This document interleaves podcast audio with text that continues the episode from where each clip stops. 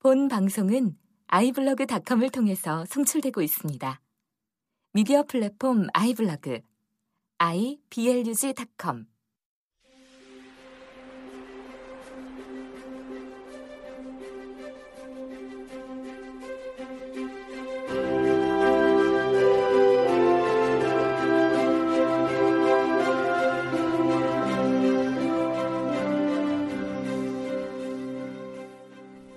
라디오 반민특위 사용 설명서 하나 개념 있는 여자들의 센수다 라디오 반민특위와 개념 있는 역사 버라이어티 극장 라디오 반민특위를 격주로 진행합니다. 둘 자라나는 청소년들과 스마트 시대에 소외되어 있는 어르신들 및 주부님들을 위해 건전한 역사 버라이어티 라디오 드라마를 준비했으니 온갖 방법을 동원해 주변의 스마트 소외 계층에게 들려주세요. 셋 길면 5년, 죽도록 견디기 힘들 때에는 국민의 수다 코너에 나오셔서 자유롭고 세게 자신의 이야기를 들려주세요. 네. 라디오 반민특위는 청취자들의 후원이 있는 한 진행자들이 장금이 아닌 강금이 될 때까지 계속됩니다. 농협 352-0399-131943 강삑분 앞으로 군자금을 보내주세요.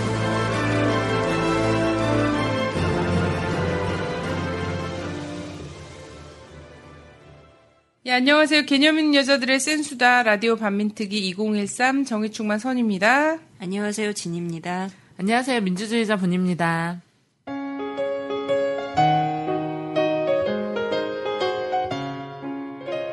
오늘 추석이에요. 오늘 추석이야 벌써? 네. 이 방송을 들을 때쯤 추석 연휴예요. 아유.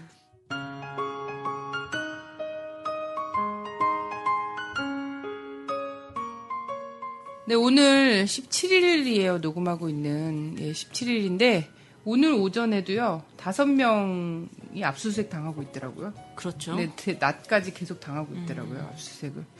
난리 난 것 같아. 그분이시죠? 통합진보당 대변인. 예, 뭐 네, 이제는 미팅 나와가지고. 10월 재보궐 선거에 출마를 선언한 이야기했죠. 아, 후보자를 잡아간 거네요? 그럼요. 뭐 이런 일이 옛날에도 많이 있었어요. 저희 그 대학교 때도 총학생회 선거 나오는 그렇지 않아요? 급이 안? 맞잖아. 급이 안 맞긴 하지만 아 그런 일을 어, 안 당해 보셨어요? 저는 이제 뭐 좀 이렇게. 좀큰 그렇죠. 캠 같은 데 있잖아요. 캠퍼스 큰데 특히 이제 네. 좀 운동권이 막 좀 강했던 학교들 있어요. 뭐 네. 서울대라든가 한양대라든가 이런 데서 갑자기 12월 달에 이제 학생 선거를 하면은 운동권 후보가 등록을 했는데 그 전에 후보자를 잡아가는 음. 근데 그때는 경찰에서. 90년대도 어떻게 했냐면 칼 들고 총 쏘면서 잡아갔어. 근데 문제는 지금 90년대 도 진보적인 사람들이 출마를 선언하고 했을 거 아니야. 재보궐선거나 이런데.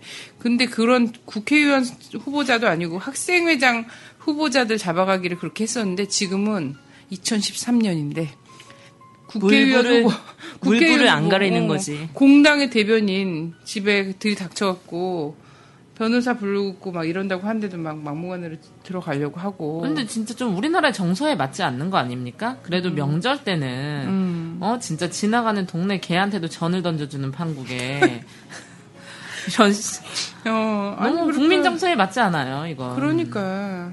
그러고서는 어제 진짜 무슨 뭐 살인 용의자도 아니고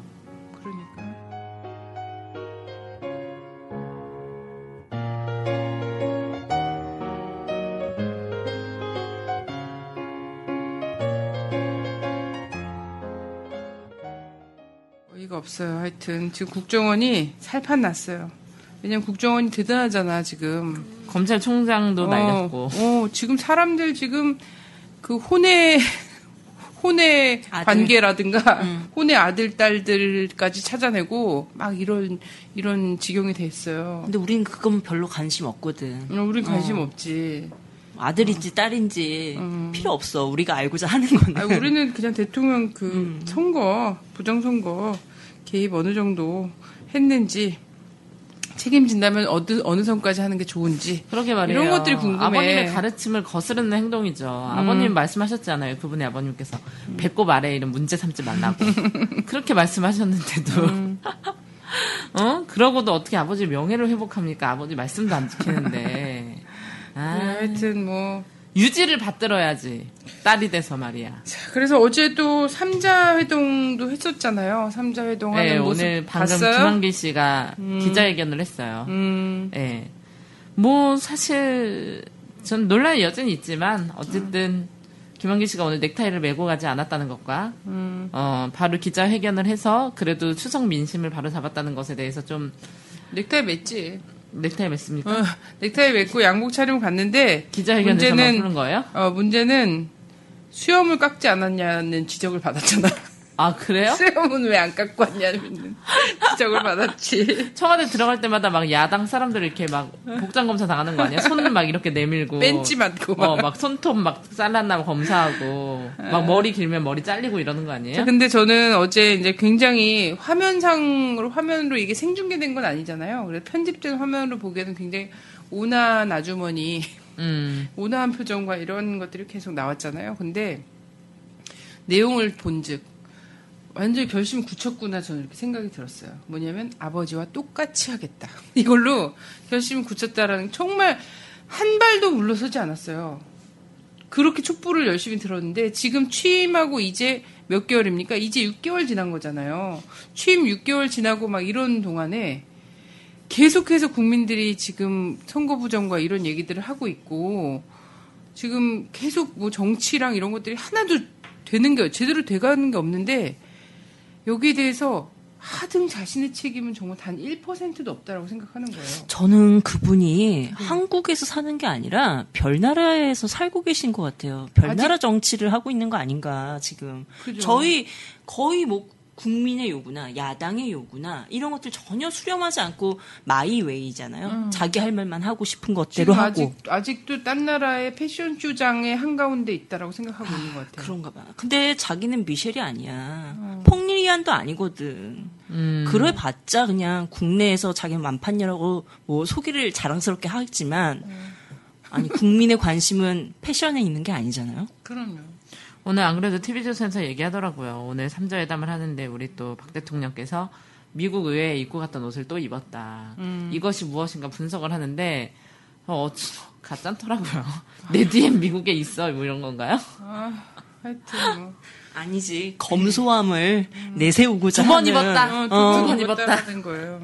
계속 한 아버지 막걸리 마시고 농민들 속에서 손 한 번 잡아주고 이랬던 표방을 그 패션 두 번 입은 걸로 옷차림 두 번 한 걸로 대신하고자 했던 거죠. 그러면 야, 진짜 나 같은 사람 진짜 되게 존경할 것 같아요. 저는 제가 이제 이 화면 방송 하는 게 있잖아요. 네. 예, 화면 방송을 보면 사람들이 도대체 지난주 방송인지 지금 오- 요번 주 방송인지 모르겠대. 왜냐면 맨날 똑같은 옷을 입고 왔고 재 방송인지 생방송인지 모르겠다면 지금 이거 왜 지난주랑 똑같습니까? 막 이러면서 이런 얘기 막 듣거든요. 박근혜 대통령 두 번 입었다고 지금 TV조선에 분석하고 계신 거예요. 자, 그래서 어쨌든 민주당은 음, 민주당이 뭐 설마 천막 얼른 걷어치우고서는 촛불 끄고 들어갈 생각이었던 건 아닐 거예요, 그죠? 네. 네, 그렇게 그렇죠. 믿고 싶고요.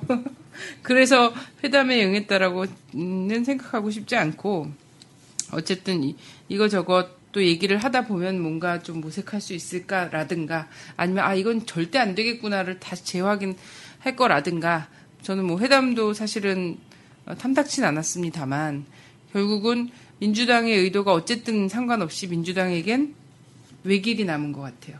예, 국민과 함께하고 광장에서 촛불과 연대하는 것 이거 말고 좀 남은 길이 없지 않나. 전 민주당이 어제 일을 계기로 해서 네. 야생성을 다시 찾아 나갔으면 좋겠다 이런 생각이 들고요. 국민과 좀 함께하지. 않은 어, 언제 야생 야생성이 좀 있었어요. 그래도 뭐 정통적으로 보면 뭐 뭔가 있지 않았겠어요? 그런 야생성으로 정말 이 집권 여당도 한번 해봤겠다. 어, 두번 했나? 한 번 했죠. 그렇게 해 나가면서 정말 그 한국 국민들에게 존경받는 그 당으로 거듭났으면 좋겠습니다. 예, 뭐 오늘 발언은 전 나쁘지 않았다고 생각해요. 발언은 이제 나쁘지 않았다.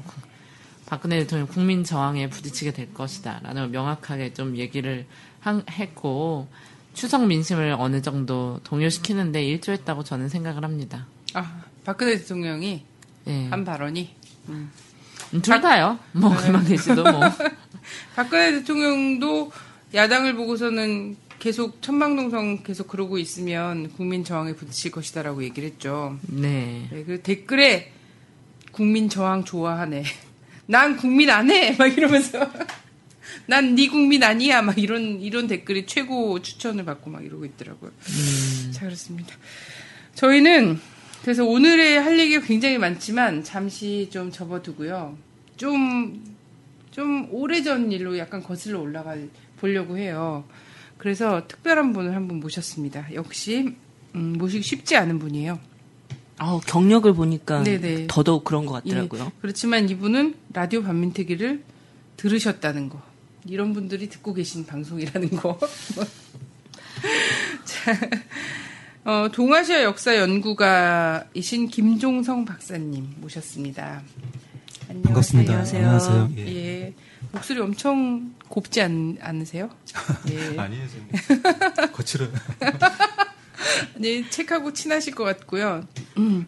자, 삼성경제연구소 그리고 지금 오마이뉴스에도 계속 글을 쓰셨죠. 예, 그리고 지금 방송 하나 하고 계세요. 예, 오지혜 씨하고 예, 예, 예. 역사 방송, 역사 관련한 예. 방송을 하고 계십니다. 월간 말지에서도 쓰셨죠. 전문 기자로 활동하셨고요. 음. 그래서 글도 굉장히 많이 쓰고 계시고 방송도 활동도 하고 계시고 하십니다. 역시. 근데 전 그냥 네. 궁금한 게 있는데 삼성 경제 연구소가 삼성 회사 하는 거예요? 예, 삼성그룹에 속한 예, 거고요. 연구소. 예, 거기 소장님은 그 사장급이시죠. 예. 아 음. 여기 여기 다녔던 분들이 좀 많더라고요, 그죠? 또 삼성이라고 하니까 눈 동그래져 갖고. 아, 진짜 궁금했거든요. 여기 여기서 연구하신 분들이 많은 많이 있으시더라고 방송 나오신 분들이나 주변에 네. 그래서 아, 그럼 그게 삼성 그룹에서 경제를 연구하는 연구소인가? 네. 그래서 안- 엄청 좀 큰 경제 연구소인가 보다. 굉장히 이렇게. 많은 자료와 음. 이런 것들이 나오고 있어요.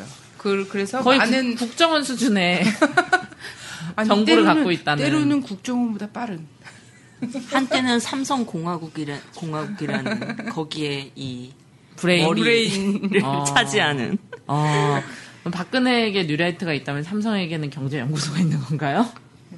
자, 김종명 박사님에 대해서 약간 왜곡되게 전달될 수 있을 것 같아서 이 논란은 계속 갑자기 계속 하지 궁금해서. 않도록 하겠고요.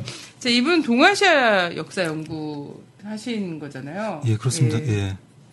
제 전공은 저기 학, 학교에서는 19세기 후반에 동아시아 통상 관계 한중일 세 나라 네. 하고 있고요. 그러면 이제 신문이나 이런 책에서는 주로 한국사 쪽으로 예, 글을 쓰고 있습니다. 네. 아, 훌륭하신 분이시네. 19세기 한중일 되게 재밌겠다 이런 거 공부하면 그죠? 음. 재밌겠나? 네. 네, 주로 근데 그- 왜안 했나? 바빠가지고 근데 제가 하는 건 저기 주로 그 통상관계인데요. 그 시대 그 무역 무역 통계 가지고 이렇게 글 쓰는 거고요. 뭐 수출 임장 같은 거 예, 그런 거 주로 이게 그 가지고 예, 글을 썼어요 학교에서는. 저도 그런 거 좀 잘 알거든요. 어, 뭘 알아? 인삼을 수출하고 비단을 수입했다. 아, 그건 상도나 무슨 그 드라마 보면서 알았던 거 아니야? 자, 자, 근데 이 선생님께서 박사님께서 박사님은 어. 어. 이없는 표정으로. 어, 아니, 아니에요. 박사님께서 굉장히 특이한 그 분석을 하고 계세요. 근데 뭐냐면 최근에 이제 한국에 메, 메카시즘 광풍이 불고 있지 않아요? 예. 네, 메카시즘 광풍이 불면서 이 얘기를 굉장히 많이 하는데 우리는 그래갖고 예전에 몇십 년 전에 미국에서 메카시 의원이 했던 뭐 이러면서 막 메카시 광풍 얘기를 하는데 사실은 이게 한국 땅에서 굉장히 한반도에서도 굉장히 오랜 전통과 역사를 자랑하고 있는 것으로서 굳이 미국 공화당에 뭐 이런 걸 빌려와서 얘기할 필요가 없다. 어마어마하더라고요. 예, 그래서- 뭐 학생이 강사를 고발하고 어, 지금 학생이 친구를 고발해서 신상까지 털어서 국정원에 신고하고 이런 일들이 뭐 연일 계속되고 이- 있고 네. 인터넷 댓글을 봐도 무슨 여기가 한국 전쟁 직후가 아닌가 하는 착각이 들 정도로 이제 조만간 조만간 그 뽀로로 대신에 또리 장군 보는 시대가 다시 돌아 돌아올 건데 그래 도대체 왜 이런가를 갖다 역사를 빌어서 한번 얘기를 해보려고 모셨어요. 모시고 어, 이분이 이제 조선 시대를 구분하는 방법, 상하기, 뭐 조선 시대를 구분하는 거를 우리는 조선 초기와 중기와 그리고 뭐 구한말 뭐 이런 식으로 역사 때 배웠어요. 그리고 조선 시대는 사실 굉장히 재미없는 시대였거든요. 특히나는 조선 초기가 지나가고 임진왜란 이후가 되면은 일단 역사 서술 자체가 어, 성의가 없다고 느껴졌어요. 우리 교과서에서 저 배울 때 예. 성, 성의가 없다고 느껴져서 그래서 굉장히 재미가 없었어요. 그래서 뭐 살인파 막 이런 얘기 나오고요. 이런 이런 얘기들 막 나오면은 재미가 없어 없고 그 다음에 그 식민지 시대를 또 넘어가고 이럴 때도 또 강도가 약해지거든요. 예. 조선 시대는 열심히 잘 배워봤자 성종 때 정도까지. 예. 그리고 나머지는 드라마, 조선 왕조 실록이라는 드- 드라마를 통해서 배우거나 연상 뭐 장희빈이라든지 이런 이런 거는 영화라든가 이런 걸로 배우는 예, 그런 정도였거든요. 그렇게만 배웠었는데 조선 시대를 굉장히 새로운 시각으로 분리를 하셨더라고요. 아, 흔히 이제 지금 말씀하신 대로 흔히요. 조선왕조 그러면 흔히 이제 전기와 후기로 많이 구분하거든요. 또는 네. 이제 뭐 전기, 중기, 후기로도 구분하고요. 근데 네. 전기와 중기를 가르는 기준은 흔히 이제 임진왜란, 네. 일본이 침략한 전쟁 그걸 기준으로 해가지고 그 앞은 뭐 전기 또 그 뒤는 후기 이게 가장 그 통, 네. 통영화된 건 방법인데요. 근데 제 생각엔 그거보다는요. 근데 그 놓고, 놓고 보면 비슷한데 제 생각에는 만약에 그, 그 지배, 지배층 그죠?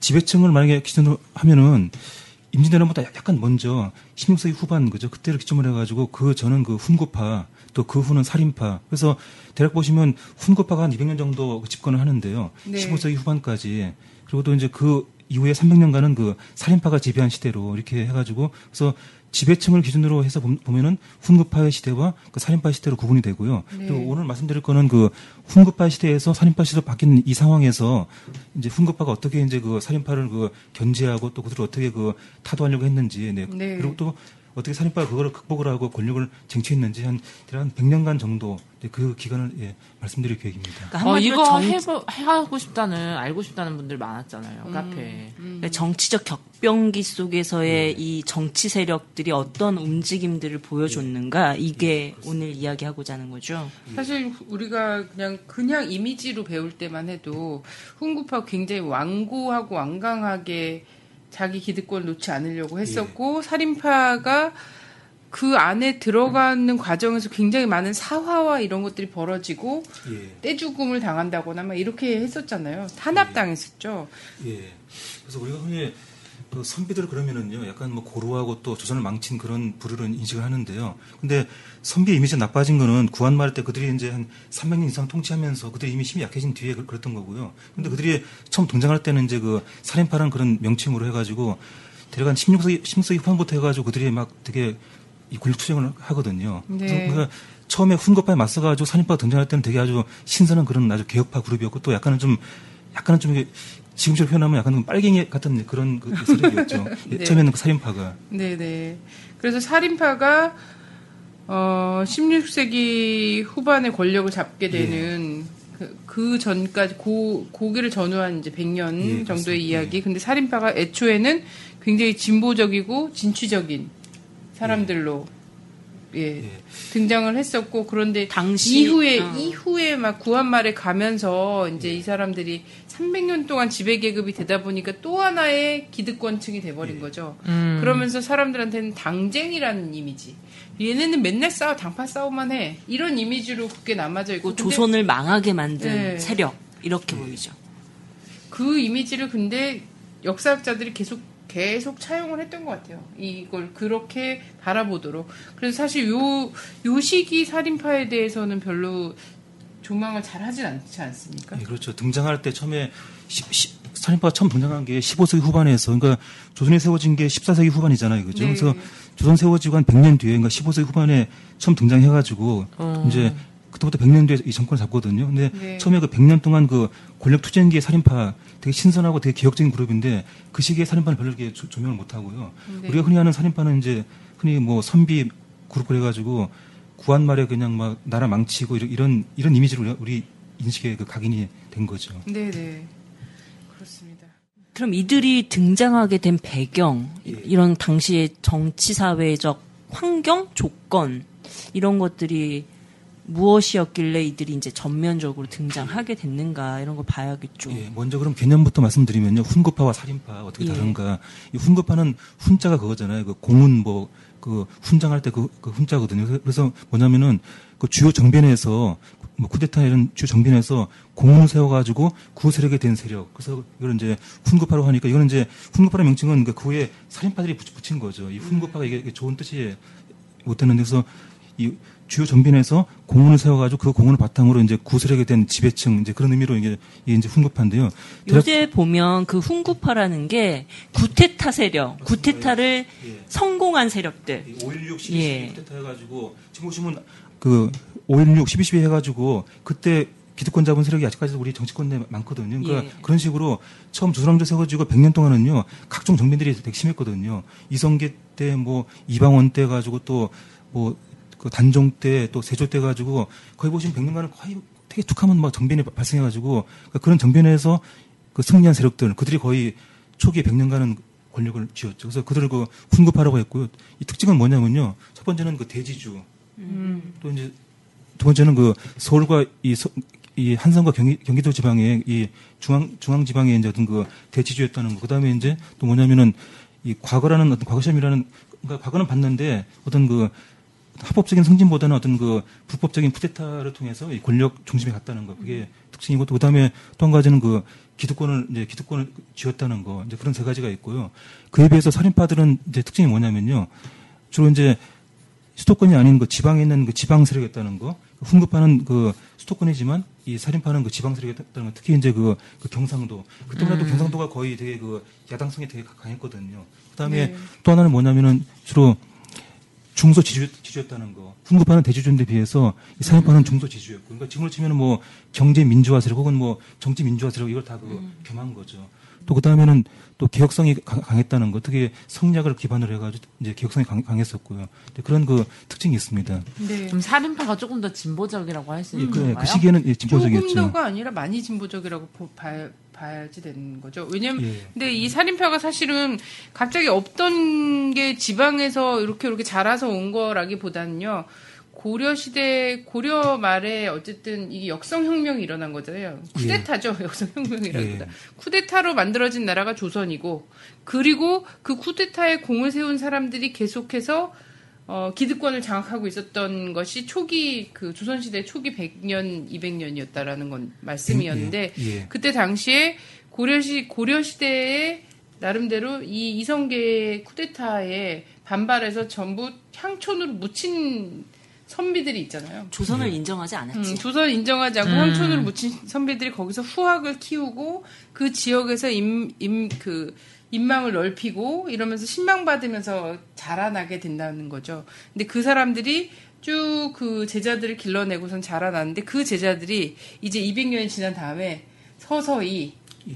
그 세력을 드러내게 된 거죠. 그것이 이제 살인, 살인으로 그때 당시에 나타나게 되는데 아무래도 쿠데타 세력보다는 훨씬 더 진취적이고 진보적이고 또 지역에서 지역에서 직접 사람들과 하면서 지역의 규율과 이런 것들도 같이 세우고 뭐 이런 이러다 보니까 훨씬 더 좀 더 민중적이었다라고 음, 볼수 있나요? 예. 아, 또 그리고 이 권력 장악 계기가 다른데요. 아까 약간 보충을 하면요. 이 훈급파는 주로 이제 이 정변, 정변에서 성자가 된 세력들이 이제 그거 했는 반- 반면에 이 살인파들은 가장 싫었던 게 그거였습니다. 쿠데타를 싫어해가지고 합법적으로 승진해가지고 이 권력을 잡는 거 그걸 추구했기 때문에 어떤 그 절차주의 같은 거, 절차의 민주 같은 것도 더 많이 추구했고요. 그리고 지금 말씀하신 건데 좀 약간 좀 살인파의 기본을 좀 더 보충을 하면요. 네네. 이게 고려 중기부터 가거든요. 고려 후기로 가는데 보시면 고려 후기 때부터 지방에서 지방 세력들이 많이 성장을 했어요. 그래서 네. 지방 세력들이 뭐 교양이라든가 학식이라든가 또뭐 뭐 토지 같은 거 많이 축적해가지고 그들이 이제 소위 말하는 그 향리거든요, 향리요. 예. 고려 말에 가시면 향리 그룹이 많이 성- 성장해가지고 그들 중에 한 부류가 이 중앙에 진출해가지고 이성계와 함께 이제 역성혁명을 한 거죠. 그걸 네. 흔히 그 신진사대부라고 하- 하는데요. 네. 그래서 보- 근데 보시면 그때 이제 아직 그 신진사대부와 다르게 중앙으로 안 간 세력들 있잖아요, 그죠? 네. 또 그들하고 또 그다음에 신진사대부가 됐는데 나중에 이성계한테 패배해가지고 도로 이제 지방으로 내려간 세력 있잖아요, 그죠? 네. 이 조선을 거부하고 그죠? 예. 그 그런 조선을 거부하고 지방으로 낙행한 그룹하고 또 원래 그냥 중앙으로 못 가고 지방에 있던 그 그룹이 이게 성장해가지고 지방에서 힘을 키운 거잖아요, 100년 넘게. 힘을 키워가지고 이제 뭐 땅도 보유하고 또 지방에서 명망도 보유하고. 이제 그 그룹이 조선 세워지가 100년쯤 되면 이제 거의 처음에는 그들이 그 막 조선을 거부하다가 나중에는 이제 100년 지나면 조선을 그 인정을 하고요. 그리고 이 사회 내에서 이제 그 어떤 그 합법적인 힘을 갖게 되는 거죠. 그러니까 그들이 바로 15세기 후반의 그 살인파였죠. 네. 음. 과거 과거 같은 걸 보- 봐서 이제 진출을 하게 되는 예, 과거와 과정들이 합법적인 승진. 예, 예, 예. 합법적 승진을 하게 되는 예. 과정이 있는데 그렇습니다. 이렇게 해서 살인파들이 또 등장을 하게 되고 지금으로 보면은 저는 어, 그때 당시의 살인파를 딱 보면은 음 약간 진보 정당 같은 느낌이겠어요. 예. 뭐냐면 체제 자체를 부정하진 않, 않고 체제 안에서 어떠한 그 변혁과 이런 것들을 또 도모하고 예. 이렇게 되는 거잖아요. 예, 약간은 좀 복잡한 그런 성분이 있는데요. 네. 크게 세밀하게 구분하면은요. 처음에는 조선을 부정했다 나중에 바- 받아들인 그 세력들 그러니까 처음에는 네. 혁명 세력이었다 나중에는 어떤 그 개혁이나 아니면 그 뭐 개량주의 세력으로 바뀐 그런 세력도 있었고요. 네, 또 네. 그다음에 이제 그- 이제 그런 거하고 관계없이 나중에 서서히 어떤 그 경제 민주화 개념으로 그러니까 우리 7, 80년대 정치 민주화 세력 있잖아요. 그죠? 네. 그들하고 또 지금 현재 뭐 크고 있는 경제 민주화 세력 그들을 합한 개념이 이제 16세기 때그 살인이라고 보시면 아마 그게 받겠습니다. 네. 그리고 그들이 성장한 배경을 좀 더 말씀드리면요. 조선 세워지고 나서 한 그때가 14, 15세기인데 그 시기에 보면 전 세계적인 특징이 뭐냐면요. 중간 계층들이 많이, 많이 성장했다는 거. 전 세계적으로 보시면. 아, 뭐 네. 부르주아도 보면 그때 많이 성장해가지고. 그래서 네. 전 세계적으로 이 중간 계급이 많이, 많이 성장해가지고 이 기득권층한테 대응하는 게 보면 그 당시 전 세계적인 현상인데 음. 조선의 살인파 역시 이제 그런 세계적인 경향에 함께 하- 합류한 거죠. 네. 그래서 사실 그때 민심은 어, 어느 정도였냐면 이 살인파들을 이렇게 해서 정계로 다시금 좀 진출을 하게 되고 서서히 이렇게 진출하게 되고 어 한 할 때 민심이 어떤 거냐면 홍길동이 나오잖아요. 예. 홍길동, 임꺽정 이런 사람들이 민심을 얻는단 말이에요. 음. 그 그냥 소설 속의 얘기가 아니 아닌 거지. 예. 그러면 일반적으로 일반인들이 생각할 때 막 우리가 드라마나 영화 같은 거 많이 보잖아요. 그러면 일반 우리 뭐 청취자들이 알고 있는 대표적인 그런 살인파나 홍구파 인물에는 누가 있어요? 대표적인 사람은 뭐 조광조가 있고 또 김종직이 있고 예 그렇고요. 예. 살인파 중에요? 살인파. 예, 가장 살인파의 정치적인 지주는 뭐 김종직 또 김갱필 그다음에 가장 이, 이념과 실천을 겸비한 사람은 조광조였고요. 음. 그다음에 살인파 권력 장악 막판에 이제 힘을 발휘한 거는 이왕 같은 이왕. 태계 이왕 같은 사람이 있었고요. 예. 음. 아 그리고 그러면은 예, 예. 요즘에 영화에 나오는 김종서 이런 사람들은 무슨 파예요? 아 김종선은 그전 시대인데요. 초. 세조 때 때인데 거의 뭐 그 시기는 뭐 김종선은 크게 보면 훈급파인데 또 명확하게 훈급파로 하기, 하기 뭐하고 아직 그 시기는 살인파와 훈급파의 대립이 아직 그 표면화되기 전 시대거든요. 세조 수양대군 거의 조선 초기였고 예, 아직 장희빈은요? 대 표적으로 장희빈은 그 훈구파는 숙종 때그 후기에 훈구파는 그한 명의 예, 예 그렇죠. 예, 예. 한 명의로 한명 표현되면 그럼 수양대군이 훈구파 사람들이 추대한 거네? 그렇죠. 이런 거 얘기해 줘야 재밌어요. 예. 아, 근데 그렇게 그렇게 시대가 넓혀서야 어떻게. 정리가 되겠어요. 뭐. 아 그리고 지금 홍길동 말씀하시는데요. 네. 이 살인파가 나오기 전에 먼저 홍길동이 먼저 등- 등장했거든요. 근데 네, 네. 보시면 홍길동이 한 15세기 후반에 활동을 해 실제로 그 실록에 보시면 실제로 이게 그, 그 존재했던 사, 했던 사람이고요. 네. 근데 우리 근데 그냥 허균의 소설 속의 사람이라고만 계속 배웠죠. 얘기를 하고 그리고 그 허균의 소설이 굉장히 인기를 얻었던 것이 바로 그게 민심을 반영했기 때문이다라고 얘기하는데 홍길동은 진짜 있었다는 거야. 음, 있었고 있었겠죠? 어, 지방의 관리들도 홍길동이 너무 민심에 이런 민심을 굉장히 이렇게 신망이 높다 보니까 지방의 관리들도 홍길동 비호하는 정도였다라고 하죠. 예, 지방 유지, 그러니까 실록에 보면은요, 실제로 홍길동이 있었고, 홍길동이 등장한 건 연산군 때거든요. 그때가 15세기, 그러니까 15세기 후반이거든요. 근데 보시면은 실록에 보면은 심지어 그 지방 유지들이 홍길동을 그 지원을 하고요. 또 심지어는 중앙에 있는 정삼품 당상관 이상까지도 또 지- 이제 도와주고 또 심지어는 홍길동이 체포가 된 뒤에도요. 특히 충청도 같은 경우는 10년간 그 세금 걷는 게 힘들었다고 그래요. 그 홍길동이 지나간 그 반란의 그 어떤 그 여운 여파 때문이죠. 때문에 그 지방채가 다, 다 파괴가 돼가지고 홍길동이 잡히고도 10년간 충청도 경우는 세금을 못 거둘 정도로 이렇게 되게 아주 파워가 되게 컸었죠. 그렇다면 혁명가네. 네. 예. 그 홍길동에 대한 음모자죠. 지지가 민중적 지지가 예. 당시 왜 그렇게 높았는가? 아까 이제 간단하게 이들이 기득권, 대토지, 소유 뭐 이런 부분 얘기하셨는데 구체적으로 그들의 전행이 어떠했던가 예. 이런 좀 약간 얘기해 주시죠. 근데 홍길동은 살인파가 등장하기 전에 이제 등장한 그 세력인데 이제 홍길동이 실패하고 홍길동은 혁명가고 살인파는 개혁파인데 이 홍길동의 혁명이 실패하고 이 살인파가 개혁을 하게 되거든요. 그러니까 먼저 이 살인파를 보려면 먼저 이 홍길동 먼저 봐야 되는데요. 15세기 후반에 되면 조선왕조가 거의 보통 보시면 이 동아시아 보시면요. 하나의 국제 질서가 이 수명이 보통 200년 정도밖에 안 돼. 200년이에요, 보통. 근데 아. 그때는 조선이 세워진 게 명나라 중심의 새로운 질서가 세워진 게 세워진 게 14세기 후반이고 네. 홍길동 때는 거의 한 100년 지난 때였어요. 그래가지고요. 거기 보시면 100년 지나면 거의 이제 명나라 중심의 체제가 거의 이렇게 그 이제 쇠를 후기로 예, 네. 예, 쇠해지는 그런 시기인데 바로 그때 그 등장을 한 거죠. 네. 근데 만약에 홍길동이 100년만 뒤에 나- 등장했으면은 율도국이 예, 더 파워가 더셀 율도국이 텐데 거기 율도에가 있지 않는 예. 건데. 그래서 조선왕조가 약해지기 시작- 시작한 그 시점에서 그게 그 등장해가지고 홍길동이 약간 좀 파워를 못 발휘했는데 보시면은 거의 조선왕조의 지배체제가 거의 이게 상당히 이완된 그런 시기였었어요. 근데 네. 보시면 흔히 역사학에서는 그- 그 시대 뭐 성종 때 연산군 그 전황이죠. 예. 성종 때 뭐 법전이 편찬되고 그걸 근거로 해가지고 그 시기가 기틀이 세워진 시기를 평가하는데 근데 그거는 이제 500년을 다 놓고 봤을 때 그- 그런 그런 거고요. 근데 실제로 보시면 왕조 세워지고 100년쯤 되면은 이 왕조가 그 이 통제하는 힘이 되게 아주 약했던 거예요. 세금도 거의 못, 못 걷고 보시면 뭐 툭하면 지방에서 기근 났다 그러고 뭐 세금도 분명히 수확은 많은데 분명히 그 시기에 보시면 이 지방의 이 중간계층들 많이 이 성장을 했거든요. 네. 또 지방에 이제 뭐 특히 지주들이 많이 성장했는데도 보시면 툭하면 막 기근 났다 그러고 거의 뭐 어떤 경우는 거의 보시면 뭐 14세기 후반 되면 거의 15세기 후반 되면 거의 그거예요. 맨날 막 기근 기근 났다고 해서 중앙에서 세금도 이제 그 국고가 보내고. 비는 거죠. 국고가 예. 비는 상태. 또 국고가 비는 게 또 이제 또 하나 이유가 있는데요. 뭐냐면은 이게 참 특이한 얘기인데 국가 초기 왕들 뭐 보시- 보시면 항상 이게 그좀 정력이 세가지고 자제들을 많이 출산을 해요 보시면요. 이게 왕조 초기에 보시면은요. 그래서 네. 세종대왕 뭐 세종, 태종, 정종 보시면 다 아들들이 기본적으로 뭐 열 몇 명 18명 막 이러더라고요. 그러니까 보시면 그때는 이 상속이 남녀 균분이었어요. 그래가지고 공주가 한번 결혼하면은 똑같이 땅, 어. 땅을 떼주죠. 그러니까 음.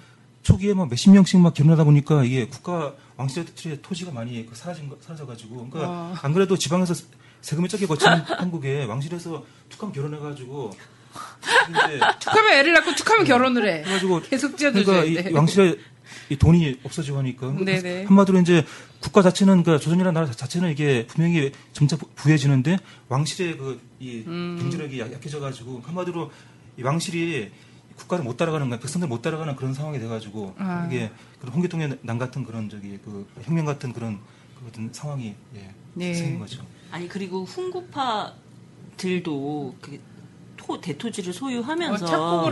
세금 탈루를 많이 한 거죠. 요즘 예. 말로 하면. 예. 음. 그러니까 그렇죠. 뭐 훈구파의 뭐, 뭐 부의 독점 또 지방에서 또이 중소 지주들의 부의 부의 어떤 그 확장. 근데 그에 대해서 왕실은 상대적으로 네. 세금을 못- 못 걷고 또 결혼 많이 해가지고 하니까 음. 이제 더 이렇게 네. 또 왕실이 더, 더 강해진 거죠. 그러니까 그런 와중에 이제 왕실에 대한 도전이 바로 처음 나온 거는 그 홍길동이었죠. 네. 그래서 홍길동은 사실 굉장히 여러 가지로 굉장히 많은 것을 그 내포하고 있다고 하잖아요. 그냥 문학 안에서의 홍길동도 그렇고 이게 무슨 서자와 이런 거에 뭐 이런 것도 담고 예. 있고 계층 계급 간의 불평등성 이런 것도 담고 있고 막 이렇다고 하는데 그런 것들이 막 중첩돼서 나오고 일단 국가는 어쨌든 기강 자체가 굉장히 흔들려 버린 상황. 어, 워낙에는 왕권 중심 국가인데 왕권 중심 국가인데 왕권은 굉장히 약해져 버릴 수밖에 없는 이런 상황에서 홍길동이란 사람이 등장한 거예요. 의적이라고 얘기해야 되나요? 혁명가죠. 예, 예. 혁명가죠. 예. 레, 레지스탕스. 내란, 내란 음모자. 홍길동은 실패하죠. 예. 네, 진압당해요. 진압당하죠. 거의 뭐 관청도 습격을 하고 되게 파워가 셌거든요. 아까 네. 말씀드린 대로 지방 유지들이 흔히 지방 유지들은 흔히, 흔히 그 보수파인데도 그 보수파들이 지지할 정도로 이제 힘이 셌는데 전국적 실패했죠. 조직이더라고 보니까. 음. 한총련이야? 전국에 한총련이네. 다 이렇게 막. 이 자기의 세력들이 있어서 네. 전국적으로 이렇게 힘을 발휘했기 때문에 사실 초기에 이 홍길동을 진압하고자 했던 이런 것들이 다 물거품되는 상황이었잖아요. 네. 예. 초기에는. 그래요. 근데 하여튼 홍길동은 실패했어요. 이, 얜, 여기는 아까 말씀하셨던 것처럼 한 100년 정도 뒤에 나타났으면 충분히 혹시 예. 성공했을 수도 있는 상황이었는데 예. 그렇지 않았다는 거잖아요. 조선이 그 세워지고 200년 지나면 이제 그때 임진왜란 때인데요. 그때 조선이 약했기 때문에 일본이 침략을 했거든요. 음. 네. 만약 그 시기에 홍길동이 나타나서 혁명을 했다 한다면 어. 임진왜란도 없었을 거고 또 그 이후에 새로운 왕제가 왕조가 세워졌을 수도 있죠. 왜냐하면 와. 보시면 임진왜란 후로요. 중국에서 청나라, 명나라, 청나라로 바뀌고 또 일본에서 또 보시면 그 당시 막부가 바뀌었거든요. 네. 그 도쿠가 막- 막부라고 새로운 막부가 또 일본에서 등장을 하고 네. 한마디로 이게 왕조 교체거든요. 그거 보시면 만약 그 시기 100년만 늦게 등장했으면은 아마 좀 역사가 더 크게 바뀔 수도 있는데 너무 조기 등판한 게 좀 실수였죠. 근데 뭐 반체제 세력이 성공하려면 음.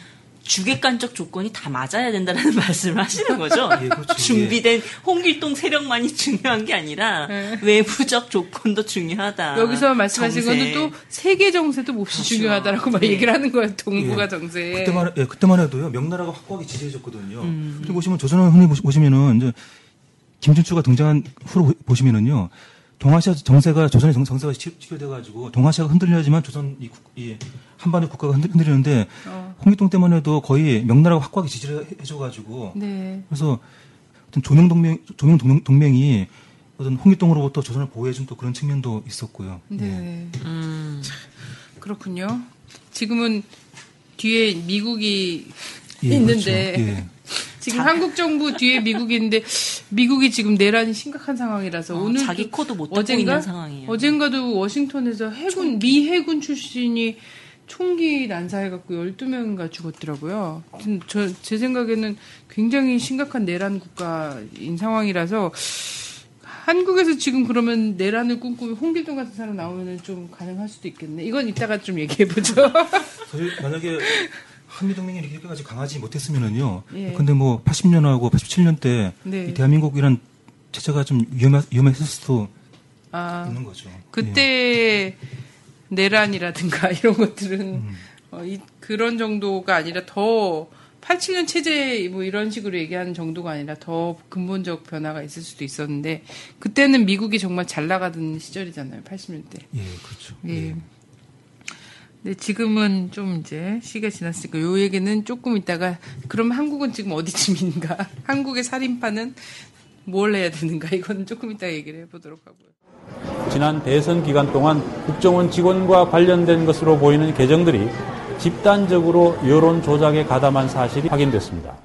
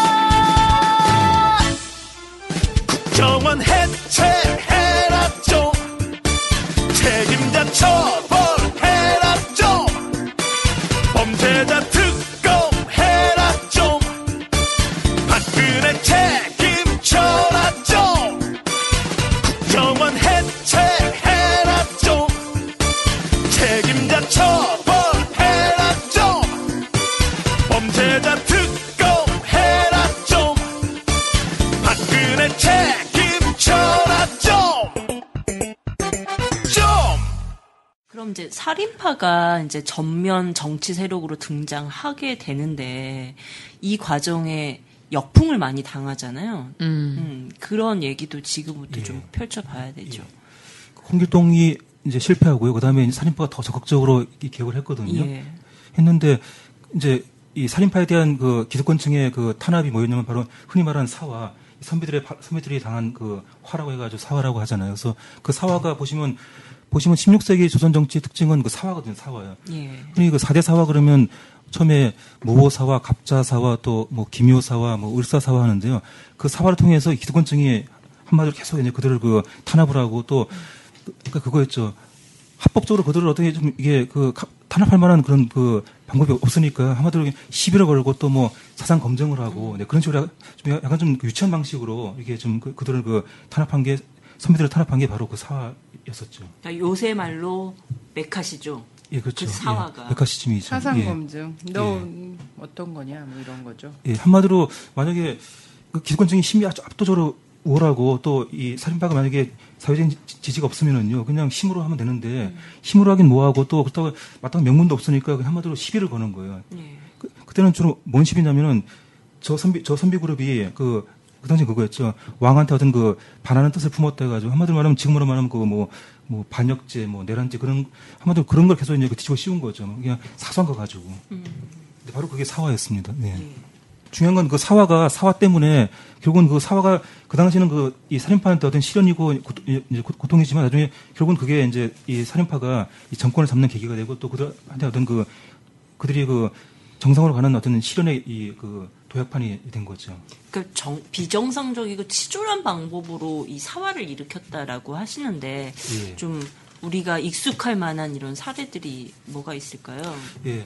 맨 처음 사화는 무호 사화인데 무호 사화는 연상문 때 벌어진 거거든요. 예. 이제 그 그게 흔히 말하는 사초 있잖아요. 이제 역사 예. 신록에 쓰는 그 사료의 원고가 되는 사초요. 저희 보시면- 저희 저번에 NLL NLL 회담록 공개 때문에 아, 예, 예. 무호사화를 좀 했었는데 예, 예. 더. 그전 왕이 죽으면요. 그 다음 왕이 실록을 그 전 왕의 역사 기록인 실록을 예. 편찬하는데요. 그 연산군이 자기 아버지 성종이 죽었잖아요. 그래서 예. 성종 죽고 연산군이 아버지 시대에 그 성종, 성종 실록을 쓰는데 그때 실록을 쓰다가 살인파가 쓴 희한한 논거를 하나 본 거예요. 네. 뭐냐면 이제 그 살인파가 존경하던 김종직이 평소에 그 과거 급제 전에 썼던 거예요. 이게 조이정이라고. 네, 네. 김종직이 과거 급제 그러니까 과거 1차 시험에 붙고 2차 시험에 붙기 전 그 단계거든요. 거의 네. 때쓴 건데 뭐냐면 조이제문이라고 그 중국에서 진나라고 한나라 그, 그 과도기 때 예. 그 반, 그 반 진나라 세력의 구심점으로 삼은 왕이 이제 그 회양이었어요, 회양이요. 이제 네. 그, 그 회양이 다른 말로 하면 의제거든요. 근데 네. 그 회양, 그 의제를 죽인 사람이 바로 또 항우였죠. 네. 근데 김종직이 그걸 쓴 거예요. 네. 무슨 그, 그 의제를, 항우가 죽인 거를 예, 조, 조의, 조의제. 예, 예.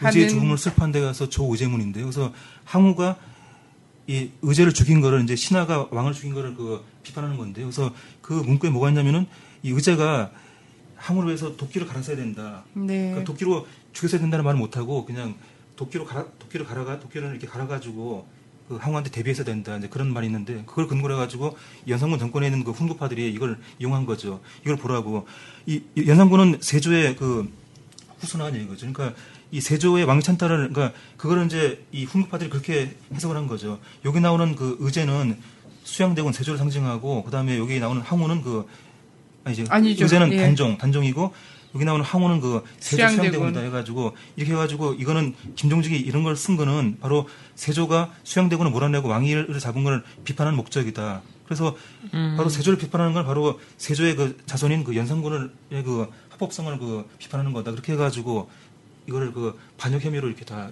지금의 그 내란죄로 다 엮은 거죠. 네. 그래서 그게 무호사인데 예, 무호사죠. 한마디로 실제 정권의 정통성을 의심한 거 아니냐 뭐 이런 거였지 예. 않습니까? 한마디로 연산군 이과 함께 했던 이 훈급파 세력이 그 글을 보고 이제 우- 우스갯소리로 뭐야 그래가지고 이게 뭐야 그래서 무호사와 그래서 무호사 그렇게 그렇게 외우시면 더 편해요. 예. 그래서 그래서 이때 부관참 씨가 또 예, 됐던 김종직이 거지 않습니까? 이미 죽은 김종직이 그 글 때문에 그 관을 빼가지고 무덤 에서 관 빼가지고 다 시신을 다시 다 이게 그 참시했거든요. 근데 근데 보시면은 그 사실 그게 물론 김종직이 마음속으로 세조의 그 왕산다를 비판을 했을 거예요. 했는데 네. 그 글상으로는 이게 명- 명확하지가 네. 않거든요. 그 보시면 뭐 그냥 그 글의 주제는 그거거든요. 신하가 왕의 그 지위를 박탈하는 거는 뺏는 거는 나쁘다. 한마디로 그거, 그것도 당연한 얘기인데 그걸 갖고 이제 이 구체적인 뭐 내란이나 한 것처럼 막 내란 음모를 한 것처럼 막 그렇게 김종직을 과도하게 비판해가지고 그 김종직의 제자들인 살인파를 다 그냥 그 시기에 대거 그냥 숙청을 한 거죠. 이게 원래 쿠데타 세력의 한계인데 쿠데타 음. 세력의 상상력은 늘 이런 식이어서 굉장히 말도 안 되는 필화 사건들이 계속 나오잖아요. 예. 가, 가까운 예로 이런 그런 거 있지 않습니까? 70년대에 굉장히 많은 문인들과 그리고 가수들이 입막음을 당했어요. 뭐라고 하지도 않았어요. 거짓말이야.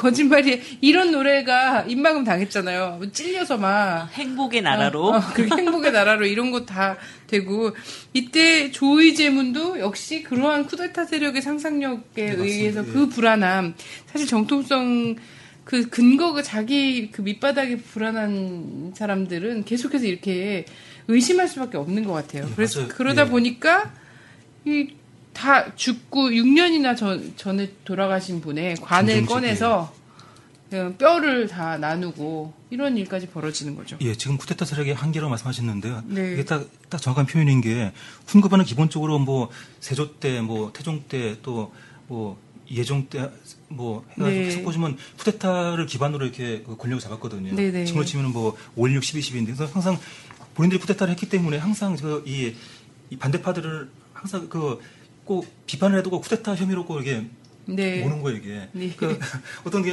뭐, 다른 수가 없으니까 본인들 겪, 겪은 게 거기 때문에 음. 뭐든지 내란 아니면 쿠데타 이렇게 해가지고, 그래서 한마디로 좀 그들의 어떤 한계를 보여주는 거죠. 네.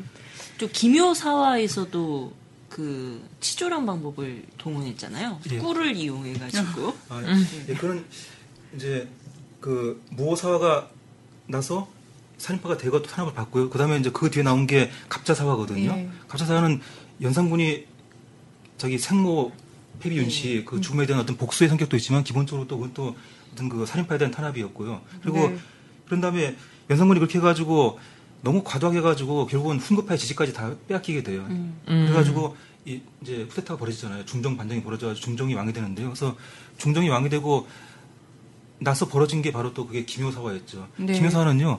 처음에 중종이 서면은 계속 훈급파한테 어떤 그 지원하에 그 훈급파에 그 당시 이제 중정반정의 3대 주역이, 3대 주역이 있어요. 박윤정, 뭐, 아, 박원정, 뭐, 홍경주, 뭐 그런 네. 뭐 그룹인데 중종이 이제 그들한테 그 도움, 그들의 도움으로 왕위를 유지하다가 나중에 그들이 다 죽게 돼요. 중정반정 네. 주치한 세력들이. 네, 죽으니까 네. 나중에는 이제 할 수 없이 신세력한테 도움을 구하는데 바로 그게 그 살인파의 대표 주자였던 그 조광조거든요. 조광조, 예. 그 훈급파 다 자기를 지탱할 만성이 없으니까 한번 이 조광조를 이용해가지고 한번 이 권력을 더 강화시켜 보려고 해서 조광조 등용했다가 조광조도 너무 인기가 세지고 또 과도하게 개혁을 하니까 그래서 버린 게 바로 이제 그게 김효 김효사거든요. 근데 이 김효사 때는 어떻게 했냐면요. 이 훈급파들이 처음에 이제 한동안 소외 한동안 그 중정반정 3대 세력이 3대 그 주역이 죽고 나서 한동안 그 이 훈급파가 좀 침체했는데. 예. 네. 그래서 그들이 다시 이제 이 중종의 그 어떤 그 총에 받기 위해서요. 한마디로 그 중종과 조광조를 해서 그 이간질을 시켜요. 네. 근데 그 중에 한 가지가 뭐냐, 뭐냐 면은 그거였죠. 지금, 지금 말씀대로 그 약간 야사에 있어가지고 100% 근거는 100% 하긴 뭐한데 이 궁중 뒷뜰에 있던 그, 그 나뭇잎에 이제 주초 이왕, 주초가 그 조광조의 조한이 그죠. 네.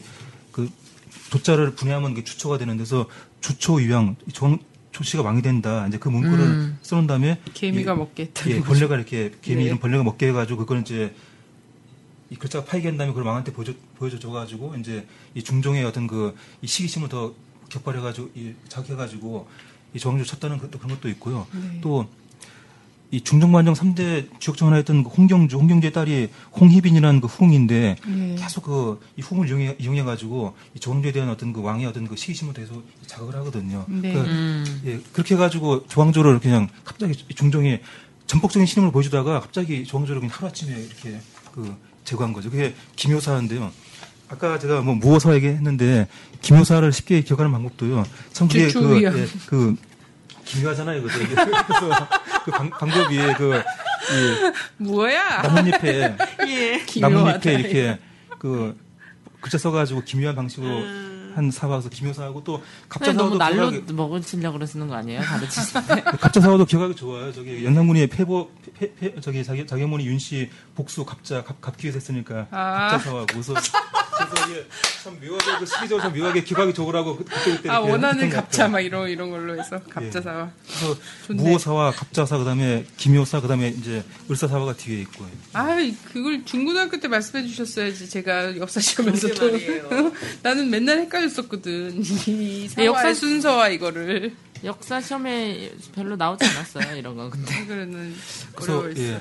살인파가 그 당시 보- 보- 보면요 이제 왜 파- 탄압을 받았냐면은 살인파가 성종 때부터 많이 이제 그 중앙에 진출을 해 살인파가 연산군 네. 아버지 때부터 그때가 15세기 후반인데 근데 그들이 장악한 기관이 주로 뭐였냐면요 그 뭐 사원부 사관원 홍문관 해가지고 주로 국정 비판 기구예요. 음. 지금으로 치면 거의 국회격이죠. 그러니까 거의 예. 국회만 진출한 거예요. 근데 그에 비해서 훈급하는 2조 예조 해가지고 거의 육조. 예, 행정부서 그죠. 예. 권력을 지닌 기구. 네. 그렇기 때문에 그래서 이 훈급파가 더 쉽게 탄압을 했던 음. 거고 또 그래서 더 쉽게 뭐 내란죄나 뭐 이런- 왜냐하면 이 훈급파가 다뭐뭐 형조 다 장악하고 있으니까 법무부 다 장악하고 있으니까 더 음. 쉽게 이렇게 내란죄 뭐 뭐 왕에 대한 뭐 반역죄 모욕죄 이런 거다 쉽게 더 조작했던 게 가능했던 거죠. 네. 뭐 지금의 막 국정원 같은 그런 기관을 다 장악했던 거네요. 그렇죠. 예. 거의 뭐 훈급파가 다 장악했고 살인파는 기껏해야 지금의 의회에 해당하는 뭐 그런 삼사 아까 말씀 하신 네네. 삼사 사관원 뭐 사원부 뭐 홍문관 그 정도밖에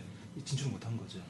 근데 지금 지금은 오히려 형세를 이걸로 보면 더 좋진 않아요. 왜냐면 지금은 소위 이때의 살인이라고 얘기하는 좀 개혁적이고 진보적인 사람들이 그나마 삼사라도 장악했냐 하면 그것도 아니거든요. 그래서 의회도 의회도 훈구파가 가 있고 그 육조에도 훈구파가 가 있는 형국인 거예요. 그냥 이, 이걸로만 딱 단순히 보면. 근데 이 중에서 개 중에 그 경, 성향 자체가 뭐 아예 정말 좀 개혁적이고 진보적이어서가 아니라 너무 심각한 육조 중에 형조 이런 데가 있는 거고 법무부가 있는 거라면 검찰청 같은 데가 그 법무부의 노선 중에 일부 이제 국정원 감찰하는 데 있어서 이 그래서 뭡니까 여기서는 뭐에 해당하죠? 사 사원부가 해당이 되겠죠? 예. 감찰기구면 예. 사원부 정도의 약간 젊고 참신하고 기존의 방식과는 좀 다르게 좀 FM대로 뭐 이- 이런 사람들이 있었는데 이거를 형조에서 치는 형국이지 예. 않습니까? 예. 그래서 검찰총장이 나가 떨어지고 막 이런. 전 그 점을 약간 좀 그 기구를 약간 좀 말씀드리면요. 흔히 뭐 사원부는 만약 지금 그렇지만 뭐 검찰청 또 사관원은 감사 감사원 또 홍문관은 또 약간 헷갈리는데요. 근데 그 세 기구가 동시에 그 의회 기능도 같이 기능했거든요. 네, 국정 네. 토론도 하고 그래서 아까 제가 이 살인파가 저기 의회 장 의회에 진출했다고 한 거는 바로 이제 그런 면에서 그 세 기구가 의회 기능을 같이 기획했기 때문에 그래서 근데 보시면 아까 마- 말씀대로 지금보다 더 조건이 좋은 거는요. 그 당시는 그 살인파가 삼사를 다 장악을 했어요. 근데 지금 네. 이제 그러니까 의회를 다 장악을 한 거죠. 네. 근데 지금은 의회건 행정보건건 간에 다 도찐개찐이다. 도찐개찐이다. 그렇습니다.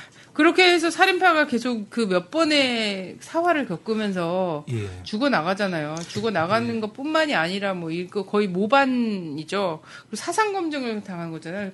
너 지금 조정의 정통성을 의심하는 거냐, 아니면 조정의 정토, 정통성을 뒤집으려고 하는 것 아니냐 부인하면서 내란 내란이죠. 음, 예, 그 살인파가 핵심적으로 주장한 거는요. 흔히 이제 조광조가 그게 가장 대표적으로 주장했는데 그 왕도 정치라거든요. 왕도 정치요. 네, 그 네. 왕 이제 왕이 길 왕도 정치인데 그 왕도 정치의 핵심은 뭐냐면요. 왕이 유교적인 그, 그 원칙에 따라서 어떤 그 절차에 맞게끔 통치해야 된다. 왜냐하면 그 전까지만 매번 쿠데타로 이게 바뀌니까 그래서 근데 그렇게 했는데 이 훈급파는 그게 이제 그런 왕도가 싫었죠. 왜냐면 자기들은 쿠데타에 익숙한 그런 세력인데 그러니까 그걸 가지고 훈급파는 그거 가지고 바로 쿠데타로 세워진 이 왕들을 비판하는 그런 그, 그 논리다 이게 왕조 정치가 이게. 네. 그러니까 한마디로 이거를 뭐 왕에 대한 반역. 그러니까 그 당시는 왕에 대한 반역이 최고의 반역이거든요. 그러니까 한마디로 뭐 내란죄 같은 거죠 이게. 네. 그래서 이제 그런 식으로 계속 이제 몰아붙이고요. 근데 보시면 매번 그 근거 없이 한 번은 어떤 일이 있었냐면요. 이거는 선비가 아니라 이제 선비 저기 그 왕릉을 지키는 그 문지기들인데 그들이 그 사화 때 어떻게 희생을 다 당하냐면요. 그랬죠. 저기 두 이 왕릉을 지키던 두 병사가 그냥 사소하게 농담을 한 거예요. 아, 지금 예, 지금 왕은 참 이렇게 좀 더 잘해야 되는데 그런 식의 농담했는데 그것도 발각돼 가지고 그들도 살인파에 휩쓸려 가지고 다 그냥 사형을 당하고 그러니까 거의 그 정도로 그냥 아무 근거 없이 그러니까 물론 그 마음속에 물론 일반 백성들이 다 마음속으로야 다 왕을 싫어하는 마음이 있고 또 힘, 힘만 있으면 다 뒤엎고 싶은 마음도 있을 건데요. 그래서 근데 근데 그 구체적인 아무 계획이 없잖아요. 아무 계획도 없고 그냥 당장 하겠다는 것도 없고 한데 그러니까 그런 마음속의 반역까지 또 다 그냥 이렇게 그 찾아내 가지고 이게 그 뭐 반란죄, 내란죄, 뭐 음모죄 이렇게 살해 예, 이렇게 탄압을 한 거죠. 근데 의미심장합니다. 예, 지금, 지금 뭐. 그래서 그 상황을 보면요, 약간 그 구도를 보면은요, 길에 가면 두더지 게임 있잖아요, 그죠? 네네. 계속 나오면은 사- 훈급파 때리고 때리고 아, 계속 때려도 계속 또 등장하고 때리고 등장하고 그게 한 100년간의 그 사화 시기거든요. 아. 근데 결국 나중에 나중에 이게 이 그 돈 천 원 넣고 아니 백 원 넣고 이렇게 게임한 사람이 나중에 결- 결국에는 그게 지쳐가지고 네. 포기한 게 그게 이제 100년 뒤에 가서 그때 가서 두더지들이 다 그냥 일어서는 바람에 그게 이제 살인파가 그때 권력을 잡- 잡고 그때가 바로 16세기 후반 그 선조 때 네. 였죠.